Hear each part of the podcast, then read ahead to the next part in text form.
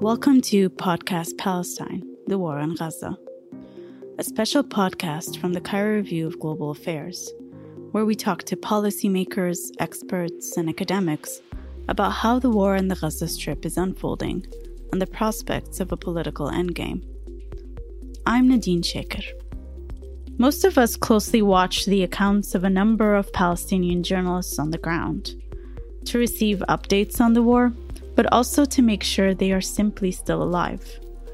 For those journalists, it's been 66 days of documenting the horrors of war against their people the targeting and death of their colleagues, the destruction of their homes, all the while trying to survive themselves with their families. As of December 11th, the Committee to Protect Journalists has documented the death of 56 Palestinian journalists and media workers. Israel is turning Gaza into what the International Media Support Organization calls a news grave because as more journalists lose their lives, access to information or news from Gaza will simply disappear with them. But what has it been like for those journalists still doing their jobs during one of the deadliest wars in modern history? I'm joined today by Nour Swirki, one of the few last standing journalists on the ground in Gaza. This interview was recorded using WhatsApp voice notes on December the 12th, 2023. Nour, can you describe to us the dangers of reporting in Gaza as a journalist now? How are you able to continue reporting when there's practically no safe place to be? So Gaza Strip one is uh, unsafe at all because um, of this uh, war, because of this shelling, pumping, and uh, airstrikes, uh, and targeting uh, the people, uh, the civilians. some journalists, our colleagues, were targeted and killed by Israeli airstrikes and targets. So reporting in Gaza as a journalist, it's not an easy job at all. We have these concerns of the safety, we have these concerns of the uh, facilities, and we have these concerns of uh, the uh, lasting and continuous communication with the world, with, the, the, internet, with the phones, with some uh, needs like the power, and uh, we need to charge our phones, laptops, our equipment. Uh, so it's not easy at all. We have this shortage of fuel to have an alternative solutions because the power is off. Uh, we have the danger of being in the field and being in a place uh, was hit with a no warning at all as it's happening here so um, being a journalist in gaza in uh, this war okay you are one of the titans who is working in the field. So uh, we are doing that because we are obligated as uh, people who choose to be journalists and to report about the truth and the miserable civilians who is living here in gaza uh, because of this war. What does your workday look like so the day uh, for me as a mother and a journalist look like I have two identities. One is uh, a mother, and I have to take care of my children, and the second is uh, a journalist have to do uh, her work and her job. So um, I do the both uh, roles, and I I I believe I'm doing my best. I wake up in a shelter now because I have been displaced for the second time. Currently, I'm based in Rafah and I have my children with me.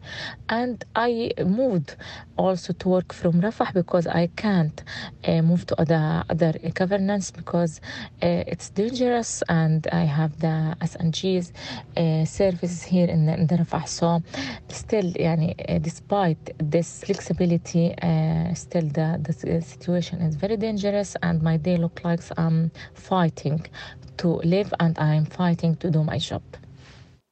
You wrote on December 6th that you were displaced for a second time, and that if anyone looked at the faces of refugees who lost their security, lives, homes, and families, they'd see the anger of the world and disappointment pouring from their eyes.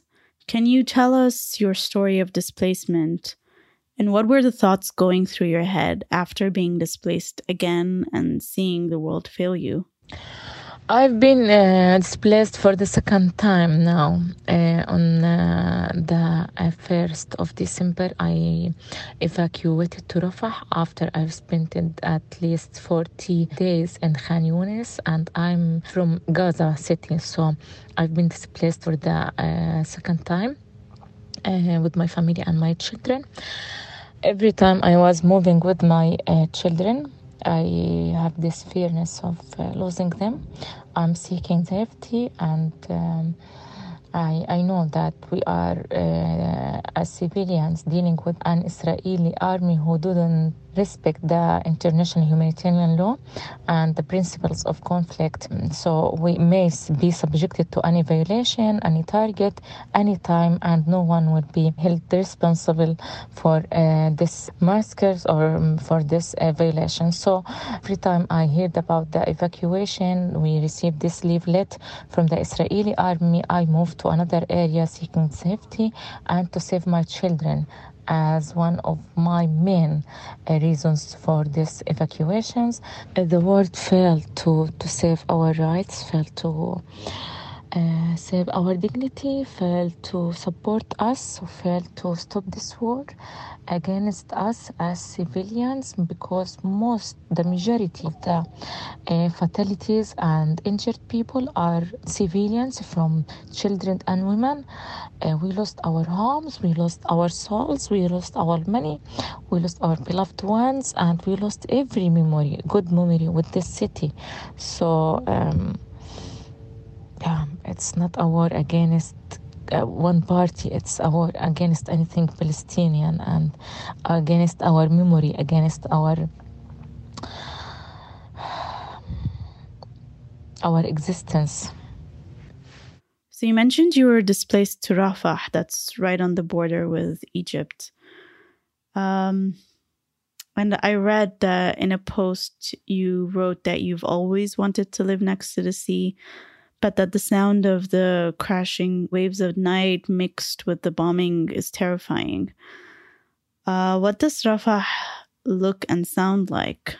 Uh, in Rafah, uh, I moved to a place in the western area of Rafah, and uh, there is no facilitation at all. We are close to the sea. There is no electricity, no uh, water, uh, no communication with the internet, and even we lost the connection with the um, mobile networks. This time was very hard for me because uh, we moved not for buildings, not for uh, places which is uh, rehabilitated with the people. Uh, we moved to areas, uh, open areas, and people are living in. Um, tents of plastic and uh, they build it from wood and, and uh, plastic bags and some of them not all of them some of them are uh, sleeping on uh, on the street with their children and uh, family members. We are cooking uh, with uh, on the wood and uh, burned wood, and we are. Um, looking for water and we know it's unsafe water and drink, drinkable but we, we drink it because we don't have any other choices it's completely dehumanizing situation we are we we not only lose our lives يعني we, we lose our dignity and this is a big issue we lose our dignity it's not about death only it's about the dignity we here as civilians we lost our dignity in this war yes because we are displaced even for the, the, the let's talk about the toilets we don't find toilets to go there and to to have some shower so yeah i believe in this war we lost our uh, dignity and yes i'm completely shocked now while i'm saying that what is the next step for you and your family, you think? Well, for the next step, nobody knows because we don't have plans. We are under fire. We are just waiting for our destiny to die or not to die to wake up in the next morning saying, Thanks God, we are still alive, or to die in the same day or on that night. So we don't have any choices, we don't have any next step. All what we need is we are seeking to be safe and alive, and hopefully, we don't have or we will not be forced to move again. People uh, are thinking about that if we are will move to uh, Sinai or not, but um, it will be a nightmare, something horrible to do, to have to move for another country. No, we don't want that. We don't. We want to stay in our homes, in our lands, and that's it. If it's destroyed, okay, we will rebuild this city again, and, and that's it. We will fight for our life here, in the Gaza Strip, not in another place and hopefully hopefully we are uh, not to be forced to move for uh, another area so we've been seeing posts from, you know, beloved journalists that we follow in Gaza. And we're seeing how despairing they are. You know, they keep mentioning experiencing this fatigue from reporting and this trauma. They're posting messages of despair and frustration. You also posted that you don't have the ability to energy to even communicate with people or to let them know that you're okay and to give details of your situation. Can you tell us a little bit about how reporting on such a horrific war for more than two months now is affecting you? Well, this is one of the most horrific wars and escalation I live in the Gaza Strip. I witnessed all the previous ones, but this one is completely different. Me as a journalist, yes, I'm traumatized. I meet people every single moment and they keep asking about what is going on. They uh, keep telling their stories and I'm asking for their uh, stories to report about it. The, the stories and the witnessing of these uh, crimes we we see that uh, the killed people, the injuries, uh, the bodies of the killed people. Me myself, I saw uh, some bodies of the children who have been killed in one of the airstrikes in Khan Yunis, and I was thinking for a, a moment, what if they were my children? while I am out of this uh, of, of home or of the shelter? What if something there happened and I lost them? What if I was in the hospital and uh, I received them as uh, adult children? So this doesn't sound good at all. To think about that, it's a kind of madness to, to have this situation in your life. And um, yes, me myself, I'm traumatized and I know that after this war, I need for some uh, psychological support and mm, and mm, some interventions related to my uh, situation. What coping mechanisms are you using to simply survive and go on? What motivates you to continue? Well, the mechanisms um, that we are working, we don't think about anything else, only work and work and work. Because if we will think about anything happening here, we will lose our minds. We have beloved ones, we lost them. We lost our beloved things also. So, uh, me and my friends and colleagues who is working in this field of journalism, we said that we have to continue working and not thinking about what is happening there. We have to report and not to think about the details of our uh, personal lives and uh, our uh, personal laws. So just to be able to continue.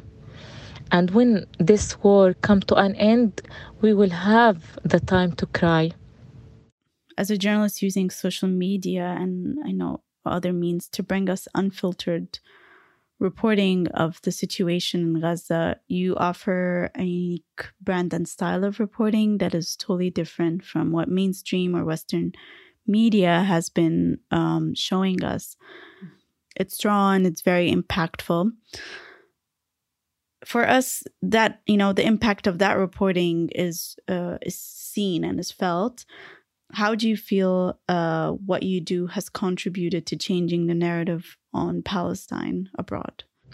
Maybe not sure, but I believe with all of these efforts from the journalists and the activists uh, on the social media platforms, eh, I believe, yeah, we made something positive, but not sure if it's contributed to the narrative changing itself or not, because I believe we have a blind board who is believing in the Israeli narratives, and still they say that some of the news that we are reporting is a kind of uh, lying and it's false. So, still, the people of the world need more efforts, but we do our best and we believe in ourselves that we are doing that with a high professionalism and yes some sometime or someday they will know that this is the truth what would you tell those who are maybe like myself, not in Gaza, and want to help bring an end to the war, but don't know how or feel like their voices don't matter? What would you tell those people?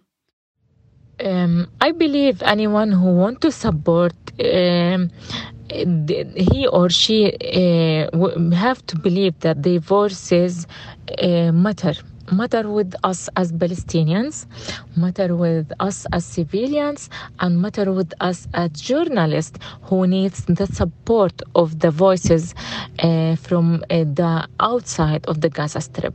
So they have to continue what they are doing. They do it with high principles. Yes, we need you we we are in favor and grateful for you do it and uh, continue what you are doing because we this matters for us as Palestinian. Yeah, it matters.